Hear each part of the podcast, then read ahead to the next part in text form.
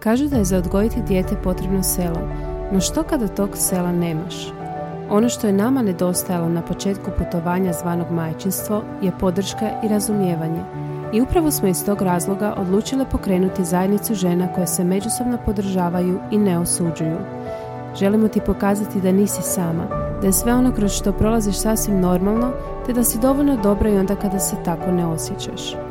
Dobrodošla u podcast Iskreno majčinstvu u kojem ti svaki tjedan donosimo iskrene priče stvarnih mama. Drage super mame, dobrodošli u još jednu epizodu podcasta Iskreno majčinstvu. A danas je kod nas jedna posebna gošća, mama jedne hrabre posebne djevojčice koju vjerujem, ja mislim da ju nije ni potrebno previše predstavljati, mama djevojčice Lave, Petra Petrušić. Dobrodošla Petra.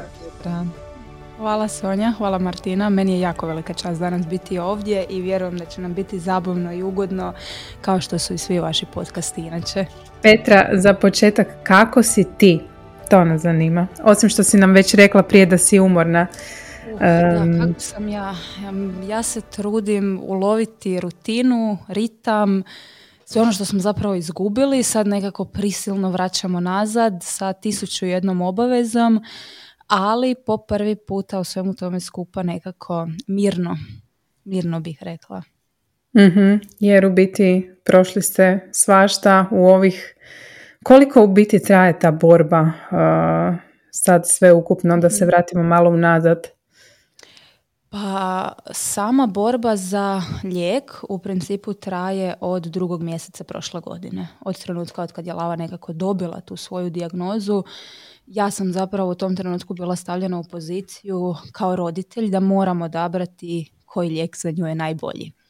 Na to sam ja otvoreno pitala njezinu tadašnju neuropedijatricu što bi mi ona preporučila i dobila sam odgovor da mi ona zapravo tome ne može pomoći i da to treba biti naša odluka kao roditelja.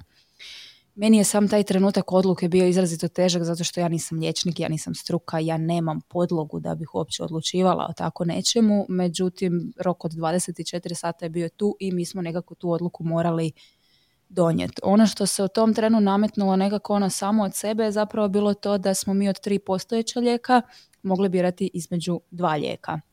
Taj treći je nekako stavljen sa strane. Na povijest bolesti je napisano da djevojčica obzirom na tri kopije nije kandidat za gensku terapiju, a moj mozak tada uopće nije znao što to znači, što je genska terapija i ja tada, tog 9.2. nisam postavila ono ključno pitanje, a to je zašto ona nije kandidat. Nakon što sam zapravo krenula komunicirati sa obiteljima, pa primarno su to bile obitelji van naših granica, nekako sa orijentirom Kanada-Amerika, sam ja zapravo shvatila da je moje dijete potpuni kandidat za gensku terapiju i tu je krenulo to nekakvo moje samostalno istraživanje što je uopće taj lijek, na koji način djeluje, što on radi u organizmu, zašto je drugačiji od ova dva, zašto se nekako nametnuo kao primaran najbolji lijek za bebe i za malu djecu i onda je zapravo u tom trenutku krenulo to forsiranje našeg zdravstva da se njoj taj lijek odobri. Mi smo nekako pa ja bih rekla bili jako pitomi i tihi u svemu tome skupa, tamo negdje do možda do listopada prošle godine, do našeg povratka iz mhm. Kanade sa vježbanja i tu je zapravo tu se isprepleo taj jedan roditeljski strah, moj bunt koji nekako valjda sam se rodila s njim pa me prati cijeli život i, i nat zašto bi netko drugi mogao, a ona ne. Ako je taj lijek već ovdje, a on je već tada bio na osnovnoj HZZO listi. Tu su krenuli izlasci u medije, tu su zapravo krenule prepiske sa KBC-om, sa HZZ-om, sa glasnogovornikom i zapravo mi u niti jednom trenutku nismo napravili ništa što oni nisu mogli očekivati. Mi smo zapravo u našim sastancima sa samim vrhom KBC-a vrlo jasno i u pisanoj i usmenoj formi njima najavili da ukoliko mi do kraja godine ne dobijemo odobrenje tog lijeka da ćemo mi krenuti u smjeru humanitarne akcije. Što smo dobili zapravo jedan posprdni komentar da je to toliki iznos novaca da ćemo vjerojatno u humanitarnoj akciji biti pet godina. I jednostavno u trenu kad je odbijenica došla, za mene tada nije postojala nekakva druga opcija. Za mene nikada opcija nije bila u redu, sad ću se ja pomiriti s tim kao da taj lijek mhm. nikada nije postojao i naš život će nastaviti ići dalje. Jer ja sam i tada i sada, ja sam, lakše bih se nosila sa tim da sam pogriješila u izboru lijeka, nego da nikada nisam niti probala i cijeli život se pitala a što bi bilo kad bi bila. Sorry, sama si rekla da uglavnom odustajanje nikad nije bila opcija u cijeloj ovoj priči. Mm, da, ne. Mogu razumjeti Mogu razumjeti roditelje koji se umore, mogu razumjeti da, često sam to znala i kod sebe na Instagramu napisati, da ja zapravo još uvijek nisam svjesna da li mene trenutno i dalje gura taj jedan početni adrenalin, pa taj adrenalin odradi taj veliki dio posla, ili je to jednostavno nekako utkano u karakteru. Ja mislim da je splet jednog i drugog. Vjerujem da se roditelj nakon određenog broja godina jednostavno umori jer ta jedna borba sa sustavom, to nije samo borba za lijek. Mhm. To je borba koja se proteže kroz apsolutno svaki aspekt života tog djeteta i roditelj je konstantno u tom nekakvom, ja bih rekla, ping-ponganju sa ustanovama, što može, što ne može, koji broj terapija, koliko pomagala, na koji način, koliko sve to skupa košta, do toga da mi imamo tu sreću da živimo u Zagrebu. Jako veliki broj ljudi ne živi u Zagrebu, a nekako... Zagreb nudi malo toga. Sve ono što je van Zagreba, što je ruralno, nudi puno, puno manje i ljudi su onda ili primorani putovat ako imaju financije za putovat ili su primorani selice ako im to poslovi dozvoljavaju i vrlo često su to jedne teške priče zato što tu djecu se ostavlja na toj jednoj margini društva. Uh, ja bi možda za početak, uh, iako si sad već poprilično toga rekla, krenula s pitanjem kako je zapravo lava simptoma imala. Znači kako je izgledao mm početak priče, kako je to, ono, da li ste imala nekakvu intuiciju, kako, mm kako je E sad, uh, lavini simptomi, njih možemo zapravo razdijeliti na dvije etape. Tada, kada sam kada se sve to skupo događalo, ja bih tada rekla da su njezini simptomi krenuli sa 10-11 mjeseci. Mhm. Danas ja sama sebi mogu priznati da su ti simptomi bili vidljivi i sa 6-7 mjeseci a u samoj priči spinalne vrijeme je izrazito važan faktor. Uh, tada meni zapravo je i mama i svekrva i tatina žena. Sve su one meni nekako na taj jedan nježan način pokušavale skrenuti pažnju da je ona troma, da je sporija, da je njoj to, da ona je puzač, ali je puzač kojem je to izrazito teško. Ja sam nekako tu našla tu neku svoju utjehu zapravo u svom ozrenu i u situaciji sa njim. On je bio dijete koje je prilično kasno progovorilo, ja sam tu pala nekako pod taj utjecaj okoline da nešto mhm. nije u redu i mi smo sa njegove dvije i pol godine zapravo otišli na suvak na procjenu autističnog spektra. Tada smo mi zapravo dobili da je sa djetetom apsolutno sve u redu, tako je u konačnici bilo. On je kasno progovorio, međutim on je progovorio sa tri godine, doslovno pa preko noći na tri različita jezika i to je meni nekako cijelo vrijeme bila ta nit vodilja, pa možda i ona samo sporija. Pa možda i njoj samo treba više vremena. Ušeš na hladno, da. Da, onda smo se zapravo sa njezinih deset mjeseci našli u toj jednoj nezavidnoj situaciji gdje smo mi zapravo bili ljudi koji su tek došli u Njemačku. Tek smo nekako izgradili te temelje, mi smo tada bili nepunih godinu dana u Njemačkoj, izgradili te nekakve temelje svog života i nekako mi kada odemo van, mi se puno lakše prilagođavamo i puno manje borimo nego što to radimo kad smo doma.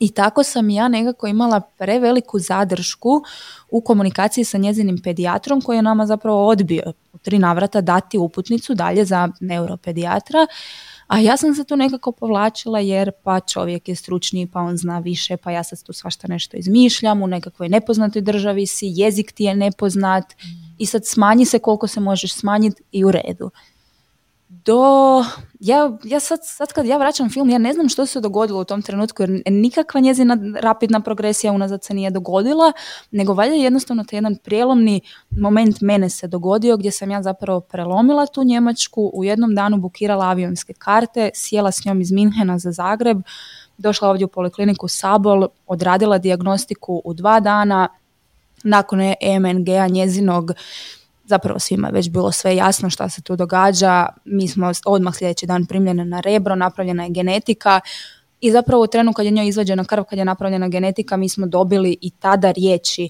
njezinog sadašnjeg neuropedijatra mama, sada se nadamo da je spiralna mišićna atrofija. meni je to u tom mhm. trenutku bilo kao, samo malo, kako se ja mogu nadati tome.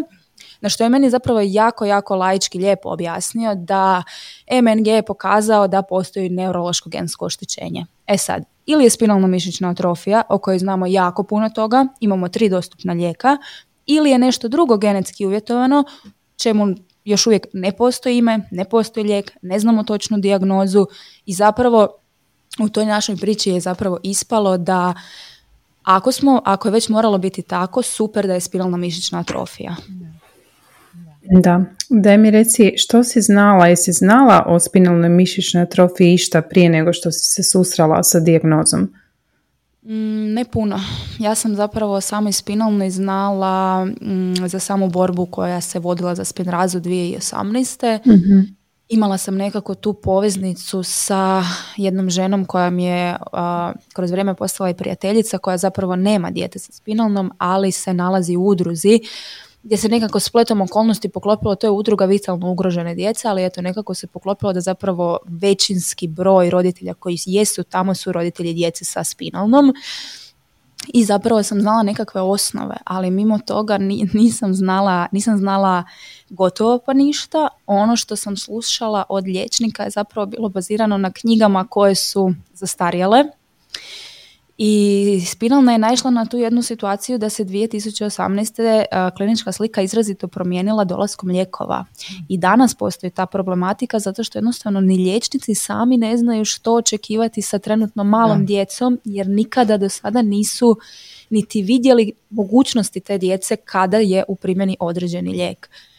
Tako da ja sam imala tu sreću koju nažalost nema puno roditelja, a to sam primijetila u komunikaciji s njima da je meni engleski praktički kao materinji jezik. I ja sam tu onda imala otvorenu tu jednu riznicu istraživanja kliničkih studija, razmjene iskustva sa roditeljima diljem svijeta koji su meni zapravo pomogli raširiti te horizonte i vidjeti cijelu tu priču drugačije jer ono što smo mi zapravo dobili na prvu je djeca sa spinalnom mišićnom atrofijom umiru do druge godine života, u 95% slučajeva prestanu samostalno disati, bilo u budnom stanju ili najčešće kroz spavanje, skolioza rapidno napreduje, pritišće dijafragmu, dolazi do prestanka disanja, to su djeca koja nikada ne govore, nikada samostalno ne gutaju, a kamoli da pričamo o nekakvom sjedanju, puzanju, stajanju ili u nekakvim ludim snovima hodanju. Tako da to je onako na prvi moment, mislim ja sad kad vraćam film, mama je, u tom trenutku je moja mama zapravo sve to skupo prolazila sa mnom, a moj muž i Ozran su ostali u Njemačkoj, tako da i taj moment tog razdvajanja u dobivanju te dijagnoze je nama bio njemu puno više težak nego meni. Ja sam ovdje imala svoje ljude, a on je tamo bio potpuno sam sa našim Ozranom koji je tada imao nepune četiri godine i na njega je to ostavilo baš onako jedan dosta težak trag jer ja ne mogu uopće zamisliti kako je proći kroz te prve dane potpuno sam sa sobom. I sa još jednim djetetom, I sa djetetom koje ne čeka. Da, da. E, Daj mi reci... ste se svi preselili u Hrvatsku, je tako? Jesmo, jesmo. Lava je dobila dijagnozu 9.2. Mi smo zapravo početkom četvrtog mjeseca već bili u Hrvatskoj. Uh, mi smo se jednostavno prepali. Danas, ja ne znam da li je to bila ispravna odluka ili kriva odluka. Konkretno, situacija sa Njemačkom je bila takva da mi smo se svakako planirali vratiti u nekom mhm, trenutku. Mhm. Njemačka nije bila zemlja u kojoj smo se mi vidjeli zauvijek. Nažalost, COVID nas je natjerao na taj korak. Mhm. I u tom trenutku se zapravo dogodilo to naše vaganje ostati ili otići, međutim mene primarno je oprao jedan jako, jako veliki strah zato što je to jezik koji ja ne znam, ne govorim, a meni je u tom trenutku bilo jako bitno biti na terenu gdje ja mogu postaviti tisuću jedno pitanje, dobiti odgovore, razumjeti ih u potpunosti, a Njemačka ima jednu veliku manu što se tiče samih pomagala, a to je da Njemačka će ti dati sve, međutim zemlja je sama po sebi jako velika i ta pomagala se jako dugo čekaju. A meni kad treba određeno pomagalo za nju, meni ono treba danas, ne za šest mjeseci ili za godinu dana. Nije ni kod nas situacija puno bajnija, ali tu uvijek nekako, to je taj naš mentalitet. Kod nas puno toga prođe na šarm, na mhm. dogovor, na mm budemo dogovorili, budemo riješili, budemo Da li misliš da je to prednost ili mana? U ovoj cijeloj priči? U našoj priči je to definitivno prednost, jer da mhm. nemamo taj mentalitet, uh, Lava još uvijek ne bi imala invalidska kolica, kao li bilo što drugo. Jer po zakonu na njih nema pravo do trećeg rođendana. Da, točno. Um, vaš, vaše prvo putovanje je bilo u Kanadu, koliko se sjećam. Što ste tamo točno, um, zašto ste išli u Kanadu i, i što te, um, kakav je pristup tamo? Sjećam se da ste radili neke vježbice i sve i znam da, si, da, si, da, da te to oduševilo. Ne znam sad kakva je recimo u Hrvatskoj situacija što se toga tiče. Da, mi smo zapravo, to je da, prošlo ljeto, 8. 9. mjesec smo mm zapravo pro, prošlog ljeta proveli u Kanadi i nismo zapravo išli tako na, na slijepo, nego sam ja mjesecima prije toga uh, pratila dvije djevojčice na Instagramu koje su zapravo u istom tom rehabilitacijskom centru vježbale. Jedna i druga imaju spinalnu mišićnu atrofiju, to tipa 1 koja je dosta teža nego lavina situacija i sve što sam ja tamo vidjela je meni bilo puno, puno smislenije nego ono što smo mi zapravo živjeli ovdje. E, konkretno naša najveća mana našeg sustava što se tiče samog vježbanja je bila činjenica da je ona, na primjer, dok je bila u sustavu Goljak, sada više nije, ali dok je bila, ona je zapravo imala tamo pravo vježbati jedan puta tjedno 45 minuta. Meni odmah se nametnulo pitanje da li je to dovoljno ako uzmemo nekakav banalan primjer, ako ja odem u teretanu jedan puta tjedno, kakav rezultat ja zapravo mogu očekivati? I tu smo mi vagali kako bi, na koji način bi, mi nikad prije nismo toga ni bili niti u Kanadi, niti u Americi, niti smo ikad letili preko bare, ali smo valjda jednostavno, ja bih rekla da smo mi dovoljno mladi pa smo automatski dovoljno ludi. I mi smo se spremili, mi smo otišli, ja sam njoj dogovorila intenzivni trening koji je tada trajao, uh, nemojte me držati da reći, ali mislim da je 88 radnih sati bilo u igri, 4 sata dnevno i to je bilo jako naporno, njoj primarno je to bilo jako naporno, ali ona je to odradila, ona je to izdržala, ona je tamo postavljena na noge uh, i zapravo cijeli njihov koncept je koncept koji se radi po DMI metodi. I to je isto jedna zanimljiva priča zato što uh, Smile terapija sada zapravo ima u Kanadi, SAD-u i u Australiji. To je danas jedna već velika franšiza koja radi kao prava mašinerija. Međutim, otvoreno je na način da je sama osnivačica majka djeteta sa cerebralnom pa- paralizom koja godinama nije mogla naći kvalitetne terapije, zapravo je u tom trenutku jednostavno odlučila sama uzeti sve to skupo svoje ruke, preslikati znanje Indije, zapravo DMI izvorno potječe iz Indije, preslikati nekakvo njihovo znanje, vještine, prenijeti to u Kanadu i tu se nekako zavrtio taj krug. A konkretno kod nas u državnom sustavu takve metode vježbanja nema uopće. Od nedavno, odnosno od ovog ljeta, u Krapinskim toplicama terapeutica Sanja Petrać trenutno izvodi DMI prvog stupnja, postoje tri stupnja, ona izvodi DMI prvog stupnja i ono što sam ja zapravo uspjela vidjeti kod nje, meni se to čini genijalno. mi ćemo definitivno ići kod nje nakon što riješimo sporne kukove. međutim, puno toga smo mi isprobali puno različitih metoda, puno različitih vježbi, puno različitih načina. Ne kažem da je to idealno za svako dijete ili za svaku situaciju, međutim, ono što je nama u početku bio veliki kamen spoticanja je sama ta činjenica da je ona tip 2. I sad netko bi rekao pa blago vama. S jedne strane da, zato što je teret dosta manji, međutim s druge strane većinski su djeca jedinice. Ono što terapeuti znaju raditi bazirano je na jedinicama. Ono što se pokazalo kao nekakvi praktični rezultati maksimuma do kojeg dijete može doći opet je bazirano na jedinicama. I vrlo često... Da, možeš objasniti razliku jedinice i dvoje, mhm. tipa 1 i 2? Uh, ok, znači konkretno postoje četiri tipa spinalne mišićne atrofije. Prvi tip je najteži, četvrti tip je najlakši. Preko 70% djece zapravo ima tip 1 i to je najteži tip, najčešći. On se javlja ili po rođenju ili neposredno nakon rođenja, znači simptomi su zapravo u većini slučajeva onome tko zna u što gleda vidljivi i po samom rođenju. E, to su zapravo djeca koja imaju prilično zvonoliki prsni koš i tu dolazi do zapravo nekako najvećeg tog tereta, to je to samostalno disanje. Obzirom na dolazak lijekova sada već pa preko 90% djece potpuno samostalno diše kroz cijeli svoj život i to je već jedan veliki korak.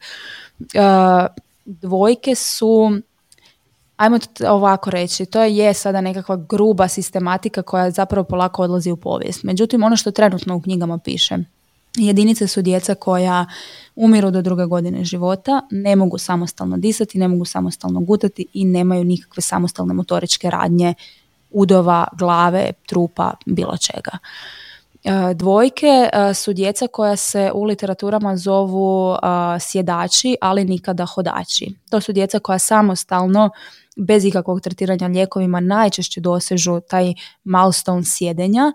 Knjige navode nikada ne puzanja, međutim Lava je redovni puzač. Ona je bila dijete koje je sa malo preko 8 mjeseci zapravo regularno propuzala, ali se navodi da oni nikada ne stoje i nikada ne hodaju ono što je zapravo glavna boljka tog tipa 2 zbog tog sjedelačkog načina života je ta izrazito agresivna i progresivna skolioza koja onda u konačnici dovodi do pritiskanja dijafragme, a sve to skupa nam opet udara na taj respiratorni sustav na samostalno disanje.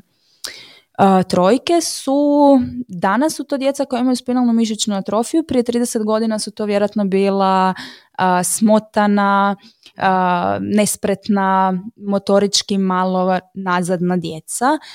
To su zapravo djeca koja dosežu sve svoje napretke kako bi trebali dosezati u tom nekakvom dječjem kalendaru otežano ili se u toj dobi od treće do najčešće 12. godine javlja ta blaga progresija unazad gdje se njima događa da su, na primjer, bez problema mogli hodati po stepenicama i onda sada odjednom više ne mogu ili im je to otežano. I to su zapravo djeca koja samostalno hodaju uz nekakav, to je teži hod, gegavi hod. A četvorke su, njih gotovo da i nema u svijetu, to je zapravo spinalna koja se javlja u odrasloj dobi iznad 30. godine života i to je zakržljala zglobova, bolni zglobovi, bolna leđa, išija, bolna koljena, zapravo sve ono što ljude u tim nekakvim podmaklim godinama i krene pratiti, pa vrlo često ostane i nedijagnosticirano. E, Petra, kako je Lava od kad je primila lijek?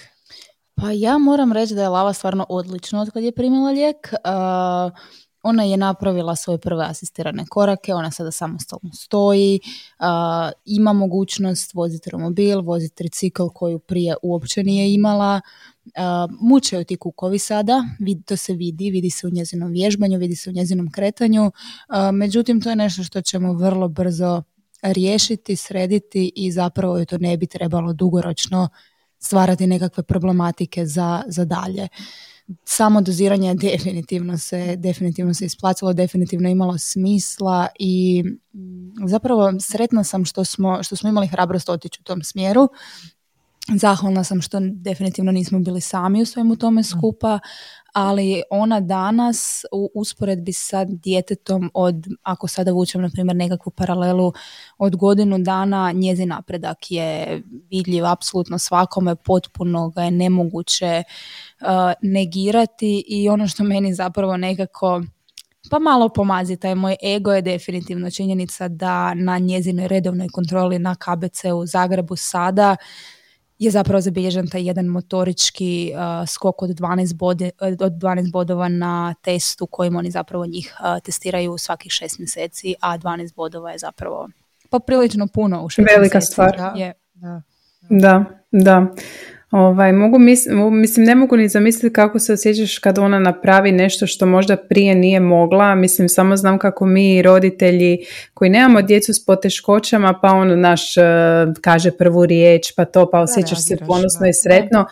Eh, ne mogu ni zamisliti kakav je to osjećaj kad ju vidiš da radi neke stvari koje ti je možda prije bilo nezamislivo i ono bojala si se hoće li ih ikad zapravo? moć napraviti. Meni nikad nisu bili nezamislivi. To sam možda zvuči onako kao totalno utopistički ili nekako sanjarski.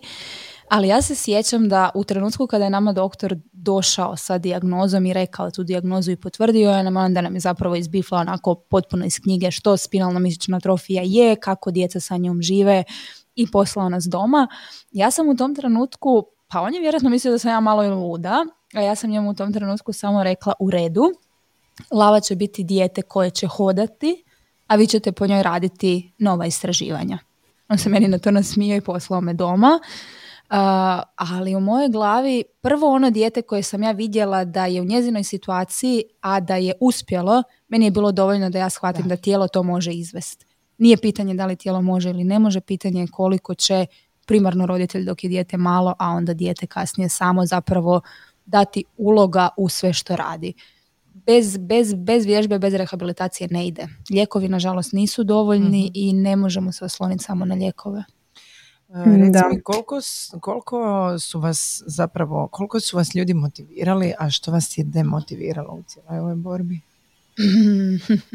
Dobro pitanje. Pa zapravo mene ta moja Instagram zajednica motivirala i davala mi je krila od samog početka zato što mislim da ono što često ljudi zaborave je to da ja nisam pala s neba na taj isti Instagram ove godine u prvom mjesecu. Ja sam sve to skupa nešto onako gradila jedan duži vremenski period uh, i tu je ta jedna virtualna zajednica odradila tu, tu svoju većinu ali bilo je i onih koji nas nisu podržavali. Ne podržavaju nas ni danas, samo što je razlika utoliko što mi danas nisu više važni. U tom trenutku tada su mi njihovo mišljenje, njihov stav, njihova komunikacija spram mene tada mi je bila važna jer sam se htjela osjećati dijelom tog jednog te jedne zajednice, tog jednog kolektiva i zapravo sam se ponovno osjetila kao da imam 13-14 godina i konstantno iskačem iz te nekakve mase, konstantno sam drugačija, konstantno tražim to nešto što drugi ne traže, a kad je, je tu sad po prvi put nisi samo ti, nego ti vučeš to isto svoje dijete za sobom, postojala se jednostavno situacija u kojima sam ja smanjila samu sebe vizavi nje. Da se ja ne bih zamjerila nekome, a da se ne prelomi njoj preko leđa. I ta jedna, ja bih rekla da je to mit kao što sam ja imala mišljenje da se u susjednim državama roditelji jako lijepo podupiru i svi su oni jedna sretna zajednica, a onda opet kad uđeš u komunikaciju sa tim roditeljima shvatiš da to u praksi baš i nije tako. Rekla bih da je to i kod nas mit. Da nažalost, da postoje, postoje prekrasni ljudi, postoje prekrasni ljudi u, u različitim udrugama, međutim ja vjerujem da je tim ljudima ponekad teško dijeliti kada se pojavi to nekakvo novo dijete koje je sada bolje nego što je većina druge djece, a ti isti roditelji nešto traže. I to je zapravo cijelo vrijeme bila naša najveća prepreka. To što smo mi tražili, ono što smo smatrali da je za nju najbolje, nismo pristali saviti se pred niti jednom tom preprekom. Prva je zapravo došla vrlo brzo, a to su bila invalidska kolica i tu se onda javi, ja, ja vjerujem da se jave i ti jedni osjećaj i zamjeranja i frustracije i ljutnje i svojevrsne ljubomore i vjerujem da su prirodni, ali ti roditelji nažalost uh, možda ni nemaju jednostavno vrijeme za stat, odmaknuti se tri koraka i neke situacije pogledati objektivnim očima. A teško je, teško je biti objektivan kad... Da, je tvoje dijete u pitanju. Tako je. Da. da. Znači u biti ste paralelno vodili bitku sa birokracijom i sa sustavom, a s druge strane sa cyberbullyingom. Jesmo, jesmo. U toku same akcije ću se, sudit ću se otvoreno reći da je to bio cyberbullying. Ja osobno sam ga prijavila u više navrata zato što uh, slušala sam okolinu koja mi je govorila pusti, pametno i popušta. Ali onda sam isto tako u jednom trenutku uh, sjela, shvatila sama sa sobom, ok, ja mogu pustiti. Ja, mene takve stvari zabole, na tri minute, ja znam tko sam, zatvorim sve to skupa i nastavim dalje sa svojim životom. Međutim, to je isto moje dijete će narast. Internet pamti zauvijek. Uh, ja ću se truditi od nje napraviti osobu koju to ne dira, ali ja ne poznajem niti jednu djevojčicu od 12, 14 ili 16 godina koju takve stvari ne dotiču i ne ruše im samopouzdanje. S druge strane, ja sam sebe u jednom momentu pitala, ja ako sve ovo skupa ne prijavim, pa ja sam osoba koja sve to skupa opravdava i daje zeleno svjetlo za to. mm I bilo je teško, bilo je teško samo zato što se počinjalo previše zadirati u naš privatan život. U život mojih roditelja, u život Petrovih roditelja, u našu okolinu, u propitkivati gdje mi živimo, koliko nekretnina mi imamo, što mi vozimo, zašto vozimo i to su jednostavno neke stvari koje pa osim što su ružne su i potencijalno opasne jer mi smo mladi ljudi, mi trebamo u istoj ovoj zemlji još dugo, dugo godina raditi, živjeti, kretati se u tom istom društvu, a dovoljna, dovoljan je takav jedan krivi komentar koji jednostavno upalite nekakve lampice, a što ako je ovo istina? Da. Što ako ova osoba koja to piše možda ipak govori istinu? I ja, ja znam da su humanitarne akcije su uvijek sklizak teren i ljudi su oprezni i s pravom su oprezni, po meni trebaju biti oprezni. Ali baš zato u samom trenutku tog našeg kretanja moja odluka je bila ok, mi krećemo sve ovo skupa, ali ja želim ljudima dati sve i jednu činjeničnu stvar na papiru, baš zato što sam svjesna koliko lako takve nekakve stvari odu krivo. I ja sam se stvarno trudila, priložila sam i apsolutno sve i račune i troškovnike i iznose i rješenja i svašta nešto.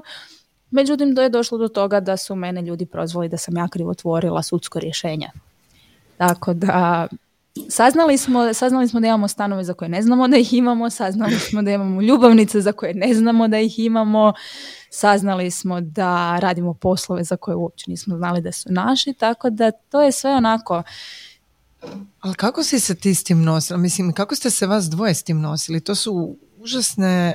Um, stres je sve što prolazite. Samo činjenica da, da prolazite, da imate dijete s poteškoćama i borite se sa sustavom, borite se za nju se morate boriti sa nečim što je tračerski, trivialno i zapravo u životu poprilično nevažno kad imaš bolesno dijete. Je, da, poprilično nevažno. pa, Ali utječe. Mislim da, da, mislim da su se jednostavno kockice tako posložile, mislim da to ne bi bilo toliko glasno da se nisu vodile dvije paralelne akcije u tom trenutku, da nisu bile dva djeteta sa istom dijagnozom, da nije da se jednostavno u pozadini svega toga skupa nije dogodilo sve ono što se dogodilo na jedan jako ružan način. Uh, ja sam na komentare, kažem, bila spremna. Mi smo se nekako meni nije bilo teško nositi se s tim kad netko napiše da moj muž ima ljubavnicu tamo i tamo. Ok, može, ima i tri, ako je tebi tako lakše u redu. Ja znam što smo mi, ja znam kako naš život izgleda. Uh, ono što mi je meni bilo teško nositi se, bilo mi je teško nositi se kad su ti komentari upućeni djetetu. Trogodišnjem djetetu kojim ti govoriš da... Mislim, ljudi, prije, prije svega, ljudi, veliki broj ljudi uopće nije shvatio niti razumije danas, pošto smo mi išli u Ameriku. U trenutku riječi genska terapija jednostavno ljudi nemaju dovoljno znanja da bi uopće shvatili o čemu se radi. Onda u jednom momentu se zapravo krenula voditi polemika zašto mi nju ne ošišamo na čelava ovako i onako ispada kosa, jer su ljudi sebi nekako stvorili sliku u glavi da ona ima određenu vrstu karcinoma onda je zapravo bilo, mm, mislim, moramo biti iskreni, sama Zolgenzma kao Novartisov lijek je jako triki od trenutka od kad je izašla na tržište.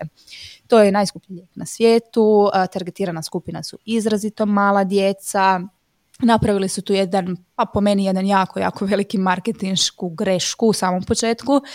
Zolgenzma kada je izašla na tržište, Novartis je doslovno organizirao lutriju.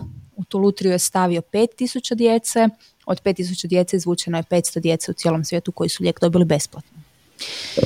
I taj lijek jednostavno nosi tu jednu zloglasnost od samog trenutka kad je on izašao na tržište. Pukom slučajnošću u toku naše najžešćeg trenutka naše akcije se dogodilo to da su naši mediji prenijeli obavijest za zdravstvene radnike kako je dvoje djece preminulo od istog tog lijeka.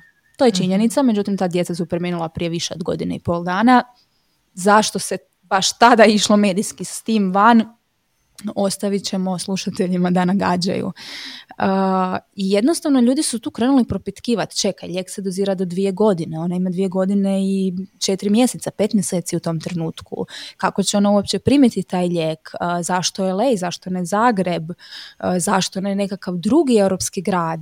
Gdje sam ja zapravo vrlo otvoreno o, o svakom tom nekakvom trigger pitanju koje sam ja možda dobila u tom momentu, ja nisam nisam se uopće trudila odgovarati na takve poruke ili komentare, ali sam zapravo sve to skupa obrađivala kroz svoje društvene mreže u obliku postova. Ja sam mhm. pisala o tome, ja sam davala te odgovore. Međutim, on, upravo oni koji su trebali čitati, ti nisu čitali. Kao što je u većini slučajeva to tako. Nego su oni jednostavno mhm. samo nastavili pisati te nekakve svoje teorije zavjere dijete će umrijeti, dijete će, neće preživjeti, vratit ćete se bez nje, tu se onda krenula ta priča nekako jako povezivati sa malenom norom, gdje mhm. ljudi zapravo uopće nisu shvatili niti razliku dijagnoze, niti vremena, niti svega. Da je bilo teško je, ono što je mene zapravo održalo je činjenica da kad sam pogledala tko to piše, tada mi je prestalo biti važno. Jer su to mahom bili jednostavno ljudi koji su nisu zli samo prema meni, oni su generalno zli. I to je to. Da. Daj mi reci, kako si se brinula za svoje mentalno zdravlje u tom periodu? uh, nisam vjerujem da je bilo vrlo, vrlo izazovno. Ne samo tebi i, i tvom mužu. Uh, mislim i kako je Ozren kroz cijeli taj period uh, prolazio? Uh, pa ja mislim da je samom akcijom najviše ostao štećen Ozren. Zato mhm. što je on u jednom trenutku, ja sam to na primjer primijetila u odabiru boja, on nikada kao dijete nije imao nekakve selekcije boja, gdje je on zapravo onako jako intenzivno u jednom momentu počeo odbijati rozu boju. mm I ja nikako nisam uspjela shvatiti dok meni nije kliknulo, mislim cijela njezina akcija je bila onako izrazito pinki, jaka, neon roza boja, sve je bilo rozo. I njemu je to smetalo. Njemu zapravo najviše su mu smetali isti ti mediji koji su svakodnevno, dan za dan, dan za dan dolazili u taj naš isti stan, snimali nas, a on nije bio nigdje. Njega se, mm čak u jednom trenutku se njega prestalo snimati zato što on nije htio da ga se snima. Ja sam bila sasvim u redu s tim. Uh, međutim, i kada kad su ga htjeli snimiti, on je bio puno manje uključen nego što je ona. Uvijek je nekako bilo, ajde sad ti stani sa strane pa pričekaj, stani pa pričekaj. On je u tom momentu dijete od pet godina koji uopće ne može shvatiti zašto da pričeka, ali ostavi to traga, ostavi to definitivno traga. Mislim, ja to na primjer vidim danas u njezinoj igri. Ona kad se igra sa svojom bebom, beba je bolesna i sad će dobiti pikicu i beba ima 13,5 kila. I beba konstantno ima 13,5 kila. Jer ona je valjda nas toliko puta čula da smo mi ponovili tih da. 13,5 kila i vagali ju, eh, ne znam, valjda dva mjeseca smo mi nju vagali par puta u danu, pratili te grame, pa 13,300, pa 13,600, pa ne možeš ovo pojest, pojedi ovo. Mislim, to je dijete koje tri mjeseca prije samog doziranja ona nije smjela pojesti nikakav slatkiš, nikakvu čokoladu, nikakvu glupost, nikakav komad kruha i ja joj skidam kapu. Način na koji je ona to odradila, koliko je lako ona shvatila, aha, ok, sad ne mogu, moći ću kad prođe to i to, ja ne znam da li bih ja sa svojim godinama imala snagu za sve to skupa. I mislim da taj njezin karakter, ona je definitivno, rođena je s tim. To nije odgoj, to, to je jednostavno prirođeno, urođeno. Ona ima tu jednu svoju posebnu energiju, ima taj jedan karakter borca. Ozren je, ja ga volim, da, ja, ja ga volim, ja za Ozrena volim reći da je on moja pahuljica, on je izrazito veliki empat, on je baš nježan, a ona je sve kontra toga. Ona kao da je znala da mene čeka jedan trnovit put i ja za taj trnovit put moram se roditi naoružana. Da. I samo ime koje ste dali je ono je. zaista onak nevjerojatno. Da, ime je jako, ime je zapravo ispalo je, nosi sada puno više simbolike nego što je nosilo u samom trenu kad se ona rodila. Zanimljivo je zapravo to, ona je rođena 23.7.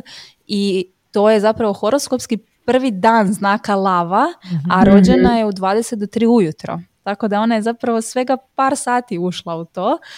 I da, nosi tu jednu simboliku. Ona je zapravo trebala biti ili Iskra ili Amelie.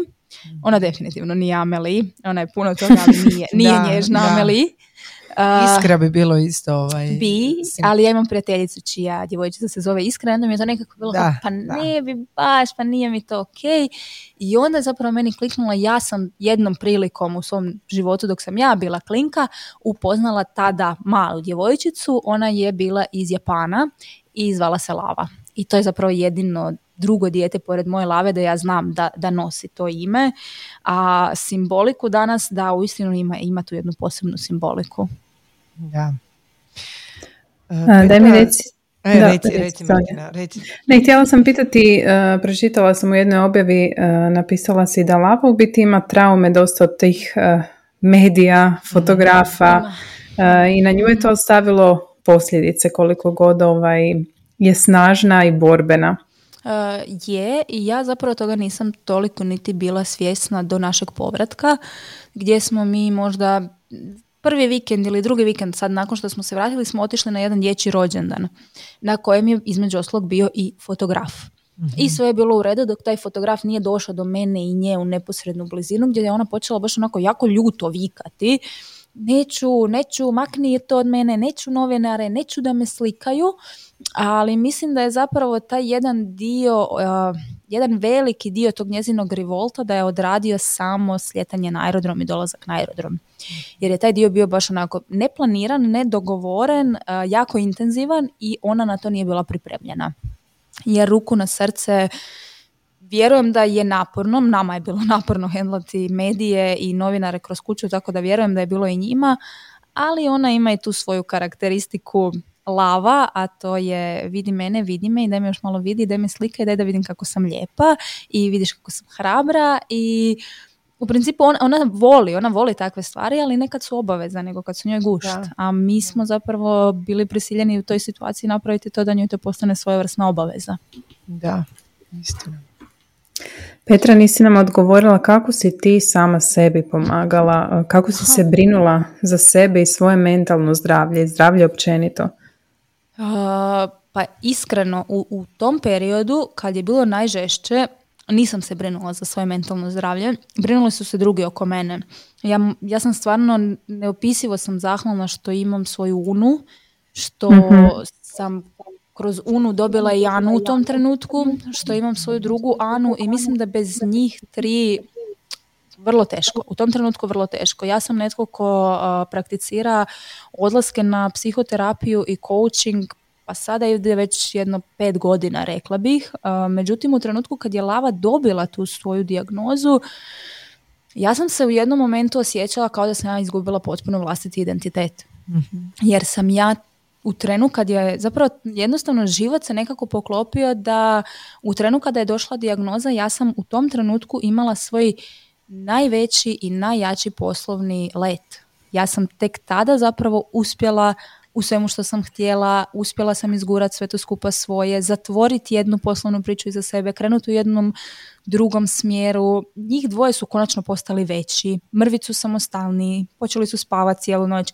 Nekako kao sve te kockice su krenule sjedati na svoje mjesto, a onda je došao uragan koji je razrušio apsolutno sve legeće koje smo mi složili i ja sam se stvarno osjećala kao da ja gubim vlastiti identitet. I mislim da bez bez prethodnog rada na glavi prije same dijagnoze da danas mi ne bi bili ovo što jesmo. I ja stvarno stojim iza toga jer mislim da mislim da je vrlo lako postati žrtva svog života kad se dogodi tako nešto. Da, točno, da. si baš dobro rekla. Da a time mislim da ne koristimo, pa primarno ne koristimo toj djeci, a onda ni samima sebi. Da, istina, o tome si i pisala u jednom tekstu na našem portalu. Jesam, jesam, da. da. Ovaj, kako ste, uh, jeste li ti muž uspjeli pronalaziti tu malo i vremena jednu za drugu u cijeloj toj, Oj, ne, toj priči? Muž i ja smo se skoro rastali. To je bilo doslovno tako. Mi smo bili jednu stepenicu od razvoda mhm. i zapravo u tu priču tada je uskočila Sara, snažna mama i zapravo snažna mama nosi jedan veliki dio naše priče toga što se mi nismo rastali u tom trenutku. ne, ja vjerujem da postoje ti nekakvi parovi koje dijagnoza potpuno spoji. Mi definitivno da, nismo bili jedan od njih. Mislim da je jako mali postotak parova koji uspiju uh, ostati posvećeni Ja isto mislim da je mali. Jer je to strašan teret i opterećenje i ono, gubi se, gubi se, mislim, I kada stres zdrava, i onda svađa to je teško i ono. izazovno. A osobito kada to dijete traži sad još dodatno nešto, to je nekakav strah i stres je, i dodatne nekakve situacije, obaveze, teško je, pa mislim da danas je općenito teško je parovima naći vrijeme za sebe, a onda kad jednostavno, pogotovo ako se dogodi situacija u kojoj parovi međusobno ne rezoniraju s time kako bi borba trebala izgledati. Ja, ja znam za mhm. puno situacija gdje češće su to majke, jer valjda nekako dolazi prirođeno, urođeno, mhm. gdje su žene spremne okrenuti svijet na dlanu, a muževi su zapravo ti koji pa nemoj se zamjeriti, pa nemoj onda neće imati niti ovo što ima, pa nemoj biti glasna, pa svašta nešto. Tako da mi smo zapravo, da, kroz tu 2022. je bilo jako izazovno, jer mislim da isto ono što ljudi često zaborave, a onda lako sude, mislim da smo mi jedni od rijetkih koji, mi, mi nismo samo dobili dijagnozu, mi nismo imali super posložen život i dobili da. dijagnozu. Da. Nama se tom dijagnozom život potpuno rasuo. Mi smo izgubili stambeno pitanje, preselili smo se iz zemlje u kojoj smo bili, vratili smo se doma, post-covid je još uvijek trajao, nismo imali, mi, doslovno, mi smo se vratili, nismo imali mjesto gdje ćemo mi živjeti. Mi smo prva dva mjeseca živjeli kod moje mame u podrumu, koji se u tom trenutku eto na brzaka zadaptirao da mi možemo biti dolje, ali moja mama prije svega moji roditelji su rastavljeni, e, znači to nije bila situacija ja se vraćam mami i tati, ne, ja se vraćam mami i njezinom partneru koji meni nije tada, mm. da. a koji je prihvatio mene i moju djecu i mog muža i našeg psa i nisam je sad ja ono došla sama pa evo vratilo se dijete u gnjezdo.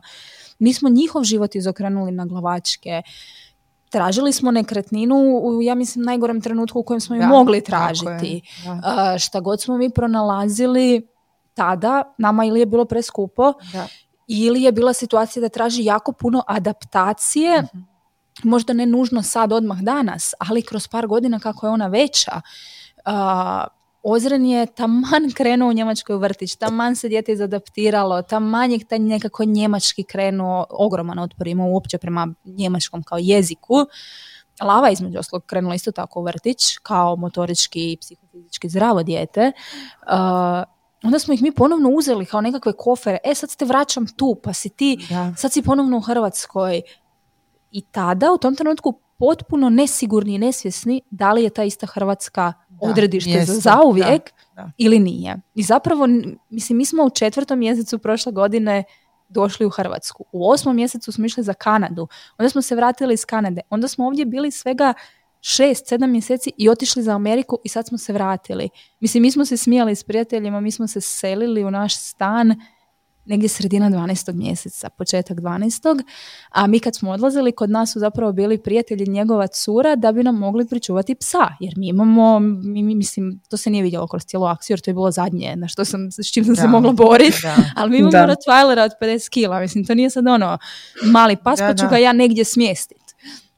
I onda zapravo sad kad smo se vratili, onda smo se s njima smijali i dobro on kaže, pa čovječe, ja sam u ovom stanu živio duže nego vi.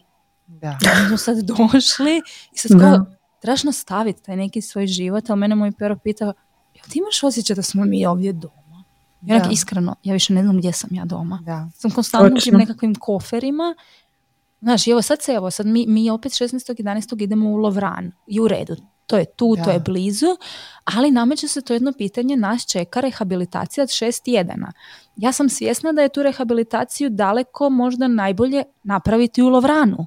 Da. Međutim, mi ćemo je odraditi u Krapinskim samo zbog ozrena, jer ja ne mogu da, to isto dijete čupat, i vraćati u kolektiv tako kako meni zatreba. On je predškolarac, mislim, proletiček, doći će ta škola vrlo brzo. On je tu nekakve svoje problematike navuko zato što on ima sad poprilično jedan izazovan problem sa hrvatskim jezikom jer je on dijete koje primarno priča engleski. Da. I tako da sve to skupa ostavlja to svoje, ostavlja. Ja mislim da dugoročno, ako sad gledamo nekako sljedećih 15, 20, 30 godina, ja mislim da to neće ostaviti nekakve traume na njih. Mislim da je njima i dalje u ovoj dobi najbitnije da su oni s nama kao s roditeljima. vjerujem da će ih očvrsnuti za njihov život, ali da bi sve bilo jednostavnije da je doziranje bilo u Zagrebu, definitivno bi bilo jednostavnije.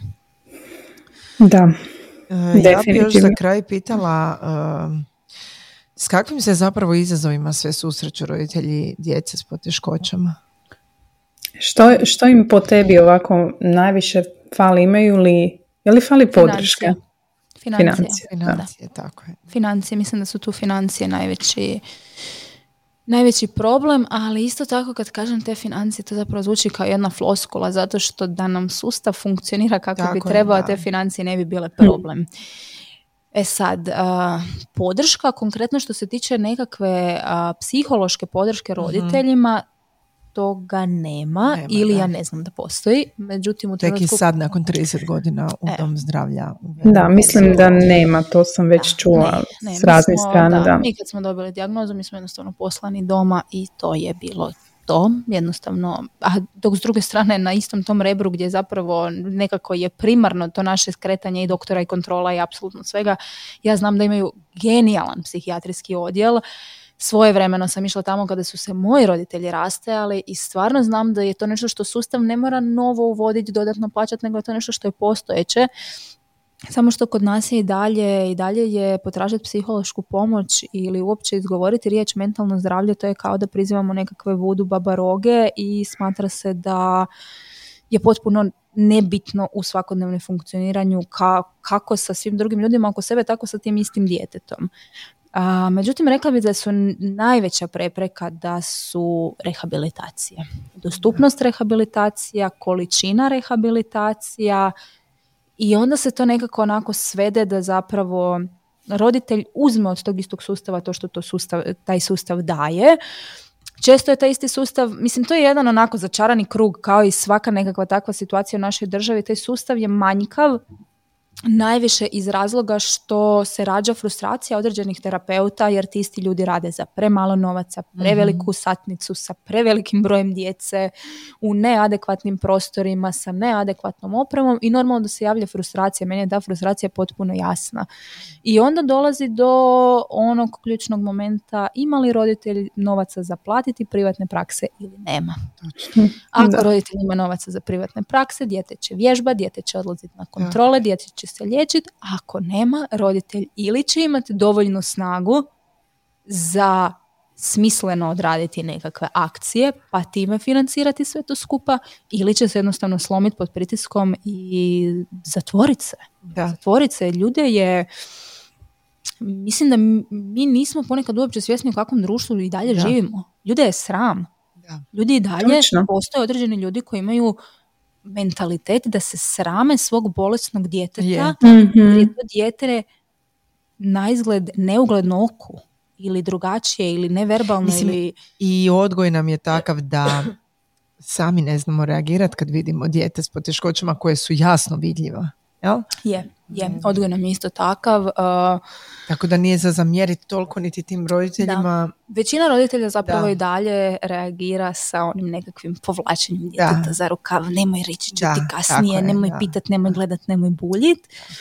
Na što ja zapravo sad više čak nemam niti tu zadršku kao pravim se da nisam čula, nego zapravo ja se tu obraćam djetetu, što te zanima, što želiš pitat i nekako, čak sad evo, mislim ona je prešla tri godine i ona, ona super verbalno priča pa ju taj dio izlači i brbljava je, vrlo često ona to sama objasni. Ja imam spinalnu mišićnu atrofiju, moje nogice ne rade, moram puno vježbati i to je ok.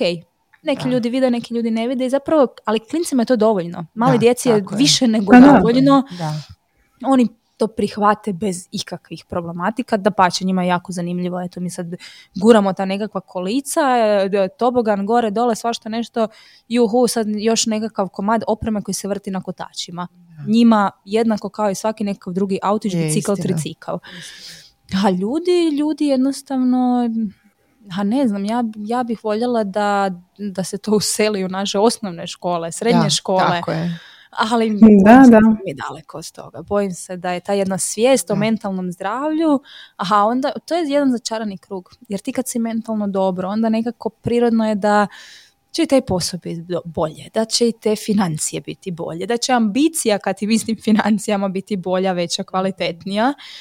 Jednostavno ako taj sami start nije, znači ja sam dugo u životu mislila kao svi imamo isti start u životu ali nemamo svi isti start. Nažalost, ali ne, nemamo svi jednaki start.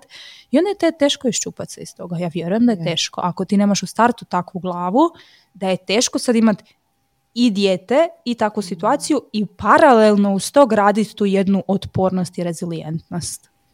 I druga stvar, ovo što si rekla kod financija, znači i psihološka pomoć nažalost košta, košta. Mhm. Da, da, sve to I u biti onda nekako važeš u što ćeš, na što ćeš odvajati, a mi sami... Vidiš, ovo si baš dobro rekla Sonja, zato što se ja sjećam jednog momenta koji je bio kad smo mi zapravo prekinuli rad sa Sarom, snažnom mamom, gdje ja zapravo sam u tom momentu bila na klackalici hoću li ja sad nastaviti ovo plaćati, ok, mi smo napredovali taj jedan dio, sad evidentno je da se ne rastajemo, možda ćemo se svađati na tjednoj bazi, ali ok, kao nećemo se rastati, pa dokle doguramo, dogurali smo. Uh, ili ću prebaciti nju sa jednih vježbi na druge koje su u tom trenutku bile skuplje. I, ali moja odluka se dogodila na klik. Ja nisam imala vaganje sad pa kako, pa radi čega? Ne, odgovor je bio jako jednostavan. Ja ću tu skratiti sebe, srezati sebe da bi ona imala više i to je Realno, sebe ćeš srezati, srezat ćeš partnerski odnos, zato jer je prioritet to dijete. Je. Znači, meni je to potpuno razumljivo. Znači, je. niti za osudu. Znači, ono, evo, cijelo vrijeme dok razgovaram s tom, razmišljam kako je moguće da ljudi idu u takve, ovaj, ja to ne razumijem, znaš, ja se tim ne bavim i ne mogu razumjeti da netko ide toliko uh, kopat u intimu uh, druge osobe koja prolazi to što vi prolazite. Pazi, vi još prolazite vrlo teške životne situacije. Pa da, ali ti ljudi to ne vide tako. Ti ljudi, mislim, svoje vremeno tada je kružila ta jedna baš onako jako zločesta, to je baš bilo grozno. Meni utoliko je bilo grozno zato što je poteklo iz udruge u kojoj smo mi tada bili članovi, danas više nismo obzirom na sve to skupo što se dogodilo, uh, ali sama ta pomisao da postoji na ovom svijetu taj netko ko mene vidi tako, ko mene vidi kao da sam ja luda, kao da sam ja psihotična. Ja sam izmislila dijagnozu djeteta, izmislila da je dijete bolesno, ona će ovako onako hodati. Ja nekako živim u tom uvjerenju da svatko kreće od sebe i onoga što je on sposoban napraviti drugome. Da, Ali opet s druge strane, da li stvarno postoje takvi ljudi? Mislim, ja se nadam da ne, ali s druge strane mislim da to opet sve ide s te jedne vlastite frustracije, vlastite ljutnje, vlastitog revolta i onda pa lakše je stres taj revolt na meni nego tamo gdje bi ga zapravo trebao istres i gdje bi on eventualno urodio plodom. Jer ruku na srce mi u trenutku kad smo se borili za Zolđenzmu prije same akcije, mi smo tražili pomoć i podršku iste te udruge to su ljudi s kojima sam ja bila dobra, ljudi kod kojih sam ja odlazila doma pit kavu i naša djeca se igrat. I onda smo jednostavno naišli na taj jedan zid preoholo, prebahato, previše tražite nema smisla nedokazano. Moja današnja glava razumije da su to zapravo ljudi koji ne znaju razliku između sva tri lijeka i oni u tom trenutku uopće nisu mogli shvatiti šta je sad toliko drugačije da ti to mhm. baš želiš. Uh, međutim, da li bi ta naša borba bila kraća i uspješnija da se skupila masa? Ja vjerujem da da kao što je bila priča sa spinrazom. Da. Jer jednu ludu neurotičnu mamu je vrlo lako ignorirati i reći da je luda. Masu ljudi je jako teško ignorirati, osobito kad tu postoji taj jedan utabani temelj te iste spinraze koja je došla jako teško uz prosvjed, uz tu jednu masu, uz taj kolektiv gdje ja sam i nedavno pisala o tome, mene se proziva za ono što, isto što ste vi radili 2018. Da. Taj lijek je isto mhm. tako tada došao pod određenim restrikcijama, nedostupan za sve. Tada konkretno za djecu na respiratoru. I tada su se isto tako ti roditelji borili da on postane dostupan svima. Naravno, Zolđenzma ne može postati dostupna svima jer je namijenjena isključivo maloj djeci do sada više nije niti do druge godine života, nego je sada jedini važan parametar kilaža od 21 kile i tu smo čak otišli gore i sad, mislim, to je sad onako jako zanimljivo Hrvatska će sada, kada pravilnik konačno stupi na snagu, Hrvatska će zapravo uz Njemačku biti jedina europska država koja ima limit do 21 kilu, a ne do 13,5 kila. Da. da. Tako da sve ovo skupa je mi da smo imali strpljenja za čekati i da smo imali vrijeme za čekati, ja mislim da bi mi nju dočekali i bez humanitarne akcije. Međutim, jednostavno nismo imali to vrijeme. To je ono što mi nikada u jednom trenutku nismo mogli tada otvoreno ljudima reći. Nama je lava u jednom trenutku probila kilažu. Mi smo već bili u Americi, mi smo došli gore sve skupa i dok smo čekali taj 19.5. ona je nama otišla na 13.700. Mm. I nekako moje razmišljanje je išlo u tom smjeru neće oni meni vratiti 2,4 milijuna zato što je ona teža 200 grama. Nekako sam se ja vodila time. Ali opet, mislim, to nije situacija u kojoj se ja mogu igrati. Hoće ili neće, šta će se dogoditi. I onda smo mi nju ono uspjeli, uspjeli smo ju vratiti na, ona je u konačnici dozirana sa 13.300, jer mislim to je, ta, to je par sto grama gore dole, da. mislim mi sad, a ne pričamo o bebi koja ima 3 kile pa se to sad treba vrijeme da, se natuče. Tako da, da je bilo stresno, je. Bilo je izrazito stresno, ali eto, otišli smo u Ameriku. Mislila sam da neću nikada. Da, Um, borbi nije kraj. Uh, Lava se čeka jel, lijek za dvojnu terapiju. Da, ovo vas čeka... Što vas čeka u narednom periodu?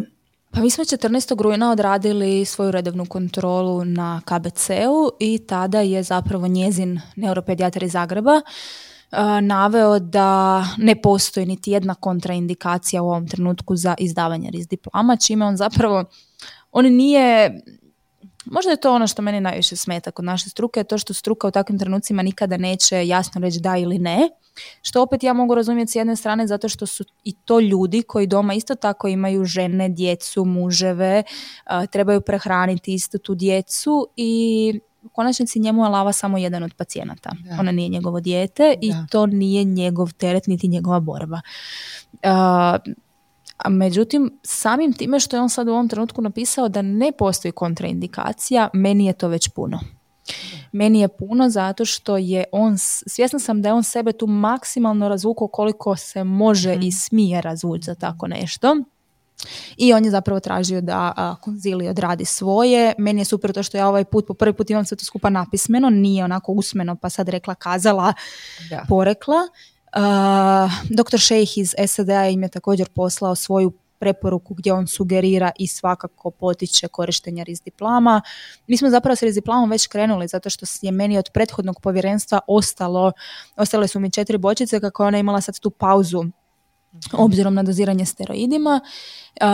Ja sam tada kad smo mi odlazili inzistirala da mi se izdaju sve bočice i nosila ih onako sa sobom u Ameriku zato što se nisam, ja se jednostavno u tom trenutku nemam jednostavno, ja, moje povjerenje je onako jako narušeno i srušeno i ja se nisam usudila ostaviti da to stoji na rebru pa ja kad se vratim ja ću to uzet jer evo možda bi se dogodila situacija kao sada. Konkretno Konzili je taj koji sada mora donijeti odluku hoće li njoj odobriti rizdiplam dalje ili neće. E, Konzili se nalazi pod referentnim centrom KBC-a Zagreb e, i to je ukratko to. E sad, dvojna U slučaju da ne bude odobreno, što onda? Ne znam. Ovo je mhm. po prvi put gdje ja ne znam što onda. Sreća je utoliko to što nama je ostalo nešto malo manje od 100.000 eura na njezinom računu i moj mozak zapravo sada ide u smjeru u redu. To ako ne bude odobreno, mi imamo za nekakvih 7-8 mjeseci samostalnog kupovanja tog lijeka. Potrebna nam je potvrda koju također imamo iz SAD-a, iskoristit ćemo ju ako dođe do toga, kažem, ja se nadam da neće doći do toga, jer mislim da su svjesni što će se medijski dogoditi ukoliko dođe do toga. Što će se dogoditi ljudima i mislim da u tom trenutku je prosvjed neizbježan koliko s moje roditeljske strane, toliko i sa strane svih drugih ljudi, a velik, velika imena su stala iza nas. mm jako je veliki novac u pitanju bio i mislim da, da to ne bi prošlo samo tako u tišini. Ljudi su skupili 2,4 milijuna eura, a država sada oduzima drugi lijek i ono najvažnije jedini koji ona financira. Da. Jer mislim imamo, imamo sad tu, to je pozitivno kad se takve nekakve stvari krenu događati paralelno zato što mi sad tu imamo situaciju te druge djevojčice, samo je njezina priča obrnuta. Ona je zlođenzmu primila na rebru, a roditelji samostalno sada kupuju riz diplam. Znači li to da je i za to dijete dvojna terapija nesigurna? Ako to, to znači gdje je priziv savjesti liječnika koji sve to skupa zna, a ne reagira, zašto se onda to dozvoljava? Jedina razlika je samo utoliko što je zlođenzma ubrizgana u tijelo i fizički ju nitko ne može uzeti djetetu. Dok bočicu lijeka može pečatom, odbijenicom netko uzeti djetetu. Ali kažem, ja vjerujem da po, evo nekako po tim površnim informacijama koje ja imam trenutno, mislim da bi to trebalo biti pozitivno riješeno. Ono što se meni nameće pitanje je koliko će vremena proći do toga. Međutim, konkretno mi imamo još sada dvije bočice lijeka doma i nakon toga ostajemo bez lijeka. Njoj su dvije bočice lijeka za 36 dana. Uh, I ja sam nekako otvoreno napisala da mi njima dajemo rok do kraja listopada. Jer sam ja isto tako svjesna da oni sve to skupa jako dobro čitaju, uh, da su upućeni u sve to skupa i to je to, čekamo konzili da konzili donese svoju odluku. Ja se nadam pozitivnoj odluci. Uf, baš je ovaj, evo onako te slušam i, i evo ne znam, Znaš je to borba, u biti razmišljam o tome koliko je to uh, da. borba na puno uh, na Fronta. Je, na puno nije, područja. Nije to samo borba za lavu, to je borba sa puno toga. Je, to je, mislim, to je borba na puno područja gdje ti uh, ako nisi dovoljno naoružan informacijama, zakonima, člancima, svim onim riječima koje su tamo negdje na pola, jer to je na primjer ono što su mene što su mene u jednom trenutku ljudi prozvali da smo mi krenuli sa akcijom prije nego što nam je došlo sudsko rješenje. Jesmo, stvarno jesmo. Jer ja sam predala zahtjev negdje sredinom 12. Mi smo akciju krenuli negdje početak prvog mjeseca, da je igdje išta javno izašlo, i, a rješenje je došlo 15.2. Ja nisam mogla čekati 15.2. ali sam ja iskopala članak zakona tog i tog, sad bla bla bla, u kojem piše humanitarna akcija se može pokrenuti prije izdanog rješenja ukoliko za nju postoji opravdana hitnost, a zahtjev je unaprijed predan. mm I tu sam ja zapravo mhm. dobila taj jedan, aha, ok, ja, znači ja sam zakonski sigurna i čista. To je to. I meni je u tom trenutku jedino to bilo bitno. Šta će sad tamo neko drugi reći zato što on nije vidio fizičko rješenje, logo, akcije? Ako ćemo biti iskreni, koliko rješenja sudskih ste vidjeli od humanitarnih akcija u Hrvatskoj? Točno. Vrlo malo. I nekako najviše pod lupom opet kažem, meni je jasno zašto, zato što su te akcije onda i medijski jako praćene. Velike akcije prođu sito i rešeto svega. Male akcije, mm ja ih gledam svakodnevno, vidim svakodnevno i to je nešto što je konstantno u opticaju, nešto što se stalno vrti jer su to mali iznosi, ne izlazi se medijski toliko jako van i jednostavno puno ih je. Puno ih je i onda se to izgubi u masi. Ovako kad ti skočiš iz te jedne mase, svima si tu non pred nosom na nekakvim plakatima, billboardima, vijestima, televiziji, onda ljudi jednostavno krenu pričat. Ali to je ok. Ok je da, da ljudi pričaju, ok da imaju svoje mišljenje. Ja se samo nadam da, da smo svojom pričom uh, uspjeli ljude nešto naučiti bilo o samoj dijagnozi, bilo o mindsetu, bilo o vježbama, o bilo čemu. Da su određeni ljudi koji su htjeli, da su od nas uspjeli i da i dalje uspijevaju učiti kao što ja učim od nekih drugih ljudi. I htjela bi zapravo iskoristiti ovu priliku sada, kad smo se dotaknuli tog učenja, zato što znam da nas primarno slušaju majke i žene. I htjela bi vas pozvati sve da podijelite sa svojim ženama oko sebe. Od, u Hrvatskoj se od prvog ožujka provodi novorođenački probir u svim rodilištima. Između ostalog, taj novorođenački probir sada uključuje spinalnu mišićnu atrofiju. I dalje je potreban pristanak roditelja, a događa se situacija da velik broj roditelja, odnosno majki, odbija taj isti probir. Ja vas kao roditelj djeteta sa spinalnom mišićnom atrofijom želim pozvati da budete svjesni da je to najbolja stvar koja se vašem djetetu može napraviti dijete neće zbog toga postati bolesno ili neće prestati biti bolesno ukoliko se to ne napravi ili napravi. Probir se radi tako da se djetetu vadi kap krvi najčešće iz pete, radi se suhi krvni trag, znači poprilično bezbolno za dijete, genetika je vrlo brzo gotova. Vama kao roditeljima i tom istom djetetu to može dramatično promijeniti život u ovoj priči zato što presimptomatski dozirana djeca genskom terapijom nose na papiru kliničku sliku spinalne mišićne atrofije, u realnosti ta djeca su potpuno zdrava djeca koja dosežu sve svoje motoričke napretke ili u redovnom kalendaru ili sa nekakvim blažim zaostacima, ali ono najbitnije dosežu ih. Dosežu ih i ta kombinacija probira i genske terapije dramatično mijenja kliničku sliku spinalne mišićne atrofije.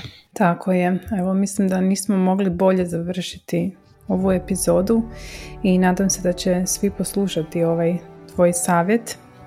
I, jer je zaista vrlo, vrlo važan. Je, um, Petra, hvala ti što si u cijelom ovom vjerujem svom kaotičnom periodu odvojila i ovih koliko sati pol da budeš naša gošća. I ništa, čekamo pozitivne vijesti. Meni je bilo jako lijepo, jako ugodno i baš mi je drago da sam dobila ovu mogućnost. E, stvarno evo, želimo ti da budeš i dalje tako snažna, ono, da imaš prostora gdje možeš biti slaba. mm To je isto, ja mislim, poprilično važno. Je, Tako je. I da vas čekaju pozitivno. Da čekaju, sigurno. Hvala ti. Čujemo se, hvala vam drage žene i čujemo se u idućoj epizodi. Bok. Bok.